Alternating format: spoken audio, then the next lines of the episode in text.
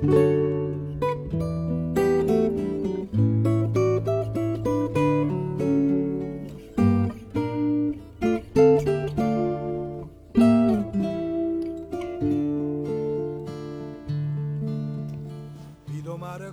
迎收听《世界民谣之旅》，我是刘耳朵。这一期和大家聊一聊那不勒斯民谣的黄金时代。那不勒斯也叫做拿波里，是意大利南部的第一大城市。谈到意大利音乐，那是绝对不可能绕过那不勒斯的。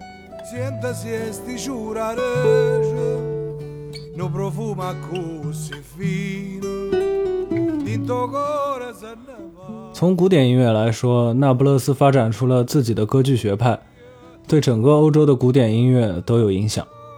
从乐器制作来说呢，现在我们用的六弦吉他和曼陀林都是由那不勒斯的 Vinaccia 家族发明的，这些都为我们今天要介绍的拿波里民谣奠定了基础。虽然意大利的每个地区都有自己的民谣，也不乏举世闻名的金曲。但只有那不勒斯的民谣能够自成一个体系。这里说到这个自成一个体系啊，并不是说它在音乐性上有什么很独特的风格。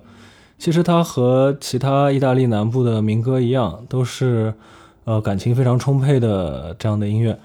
而它一个比较特别的地方，就是在于它在一个比较集中的时间，出现了大量非常经典的作品。而且呢，这些歌曲都是使用那不勒斯方言所演唱的。就好比美术史上的巴黎画派，它并不是说每个人画的都是同一样的风格，而是因为它在一个地区集中出现。而拿波里民谣的最终定型，则要归功于1853年开始举办的一年一度的皮蒂格罗塔作曲竞赛节。这个活动中呢，涌现了大量的音乐人，为如今丰满的拿波里民谣曲库做出了巨大的贡献。另一个让拿波里民谣在世界上获得如此地位的原因呢，就是移民。来自意大利南部的移民，除了把披萨和意大利面带到了美国，也把自己喜爱的音乐带了过去。很大程度上呢，这也促进了这些歌曲的传播。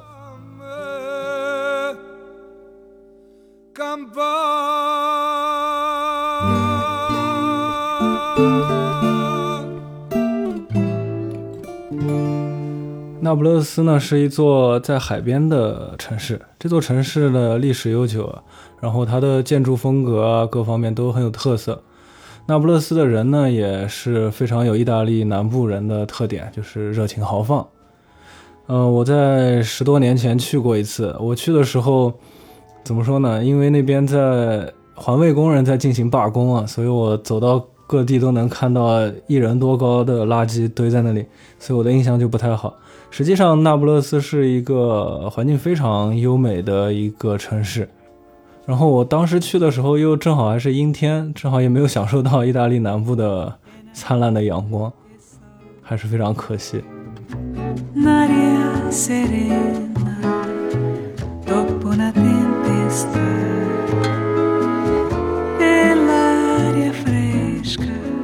从十九世纪初到二战后的这段时间。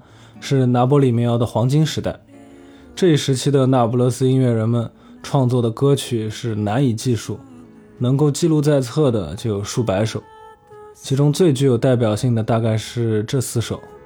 第一首是《O Sole Mio》，就是我的太阳；第二首是《Torna a Sorrento》，重返苏联托；第三首是《桑塔露西亚》，桑塔露西亚或者圣露西亚。还有就是《Funiculi Funicula》这首歌的名字意思是登山缆车。接下来呢，我会依次简单的介绍这样几首歌曲。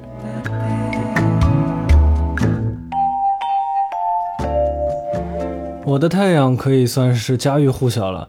一说起这首歌，我的眼前就浮现出了大胡子造型的帕瓦罗蒂。应该不止我一个人有这种体验吧？可见他的版本是有多大的影响力！与其形成鲜明反差的呢，是小野丽莎的版本，轻柔慵懒，也就是我刚才放的，现在大家听到的这首《太阳》也是那不勒斯的象征之一。也许有些人会觉得我的《太阳》是一首比较古老的歌，实际上它是一八九八年才被创作出来的。作曲者是 Eduardo di Capua，作词者是 Giovanni Capuro。你可能会想象，作曲家是在那不勒斯一个地势比较高的地方，看着日出，创作了这段举世闻名的优美旋律。然而实际上呢，埃杜阿多当时并不在那不勒斯，而是在长途旅行的过程当中。当时他在黑海附近，他是事先带着这个哲瓦尼已经完成的词稿出发的，这也给这首歌带来了另外一个层次。及一种对家乡的思念之情。其实我的太阳刚发表的时候啊，并不成功，而两位作者呢，在看到这首歌被人们广为传唱的之前，就已经在贫困中去世了。那现在给大家听这个小野丽莎版本的《我的太阳》。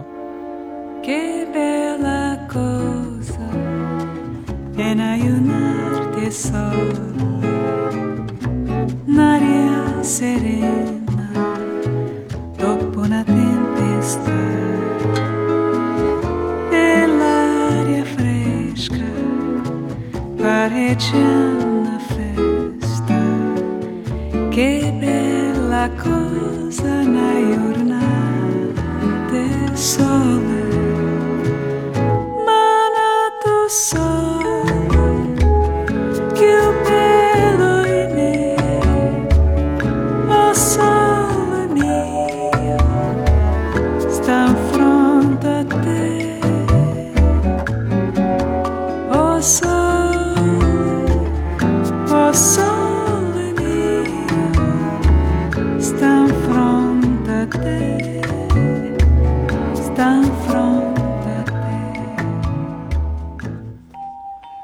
接下来要介绍的歌曲叫《重返苏联托》，发表于一九零二年。但实际上呢，可能在发表时间的多年以前啊，这首歌就已经被创作出来了。它的作者是一对兄弟，Eugenio 和 Gian Battista de Curtis。苏联托是那不勒斯省的一个小城市，据说那时候呢，这里非常的破败。有一次啊，当时的意大利首相，因为当时还是意大利王国嘛，所以是首相要来那不勒斯访问，可能会经过苏联托，而他下榻的酒店正是苏联托市长自己开设的。市长和 De Curtis 家的这对艺术家兄弟是好朋友。于是要求他们呢，在首相到来之前的几个小时内，赶紧创作一首歌曲来向他致敬。其真正的目的啊，是希望可以得到首相提供的资金，用来做一些市政建设，改善城市的基础设施。兄弟俩呢，虽然才华横溢，但是也没有办法在几个小时就完成一首歌曲，并且当天晚上就要让歌手学会并且上台演出。于是他们找了一首自己八年前为一个苏联托姑娘创作的歌曲，做了一些修改，便有了现在的这首《重返苏联托》。当天晚上，首相受到了热烈的欢迎，这首歌曲呢也是备受好评。不过事后，市长否认了自己的动机，说当晚并没有提出什么诉求，只是单纯的想通过这首歌展现苏联托的美丽景色。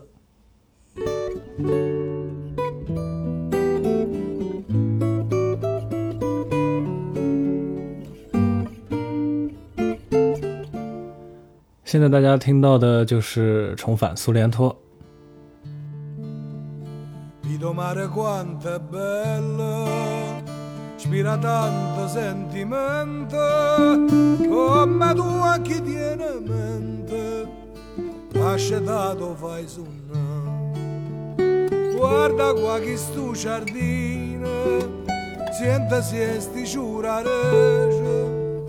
No profumo così fino, dinto cuore se ne va. E tu dici parta a Dio, da lontana da sto cuore, dalla terra dell'amore, pieno cuore non torna, ma non me la sa, non darmi sto dormiente,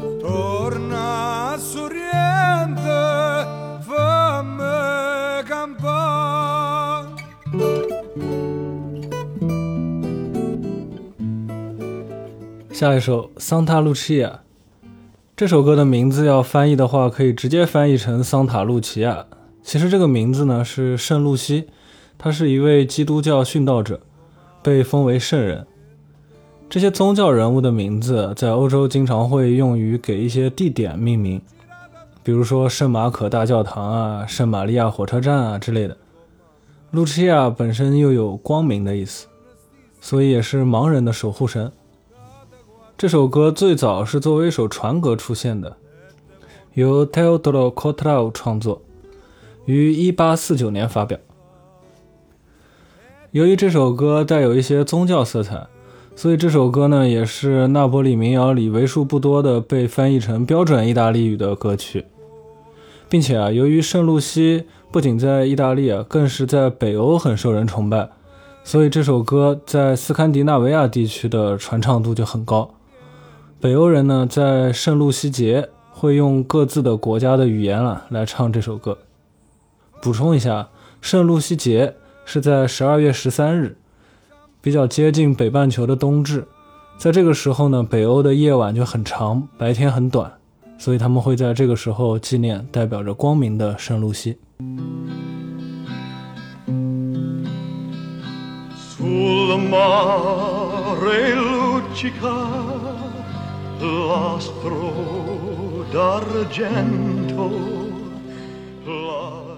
大家现在听到的就是桑塔露琪亚。比较有趣的是，我选择的这个版本是猫王演唱的。其实猫王啊，除了翻唱了这首歌之外，他还改编了一些意大利民歌，并且重新填了英文词进行演唱。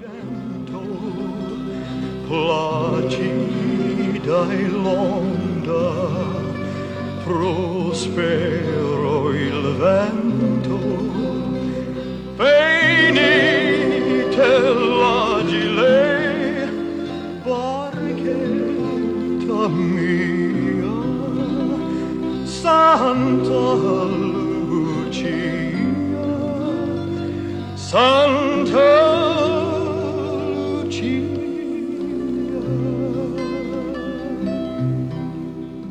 最后介绍的这首叫《弗尼库里弗尼库拉》，登山缆车。这首歌于1880年发表，由 Giuseppe Turco 作词，Luigi Denza 作曲。这首歌啊，可以说是广告歌的鼻祖。最初创作这首歌呢，就是为了宣传维斯威火山的观光缆车。据说缆车刚建好的时候，很少有人乘坐，所以想用一首歌向游客宣传这种新型的观光交通工具。它既轻松便捷，又有独一无二的视野。我自己当时去维斯威火山参观的时候，并没有听过这首歌，所以我也没有乘坐这个缆车。老实说，我当时是坐大巴走盘山路上去的，搞得我晕车很严重，根本没有注意到有没有这个缆车。无论如何吧，如今这首歌的名气已经远远超过了缆车本身。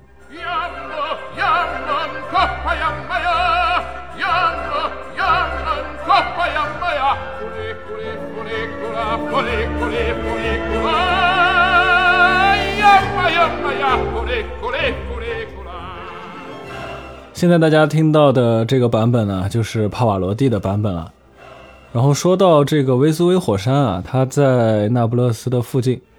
关于这个维苏威火山，还有一个有趣的知识，很多学美术的朋友可能会知道，有一种油画颜料，它的一种颜色叫做拿玻里黄。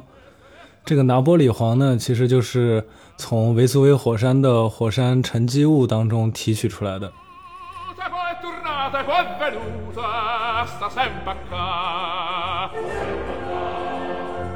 la capa vota a vota attorno attorno attorno a te. Cuore canta sempre del tuo reno scusa mai me. Iambo, iambo, in coppa iambo, iambo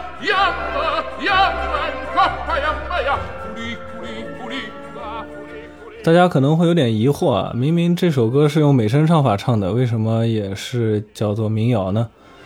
其实我这个节目里面所说的民谣是一个文化概念的民谣，这个概念里呢就包括民间诗歌，包括民歌，包括民间音乐，也包括现在的民谣风格的歌曲。所以这首歌，即便它是用美声唱法唱的，但它本质上还是一首民歌，所以也算在民谣的范畴内。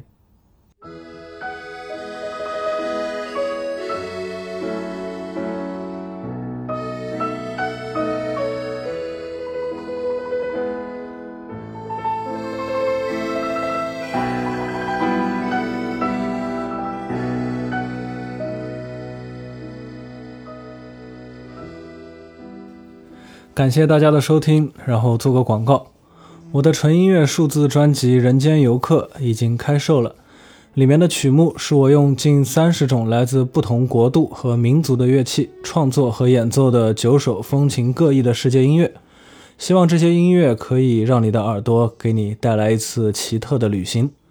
大家在我的公众号“刘耳朵乐队”里可以找到相关的信息。并且《世界民谣之旅》这个电台节目的文字版呢，也会发在我的公众号里。如果你喜欢我的节目，欢迎点击订阅，你也可以分享给你的朋友。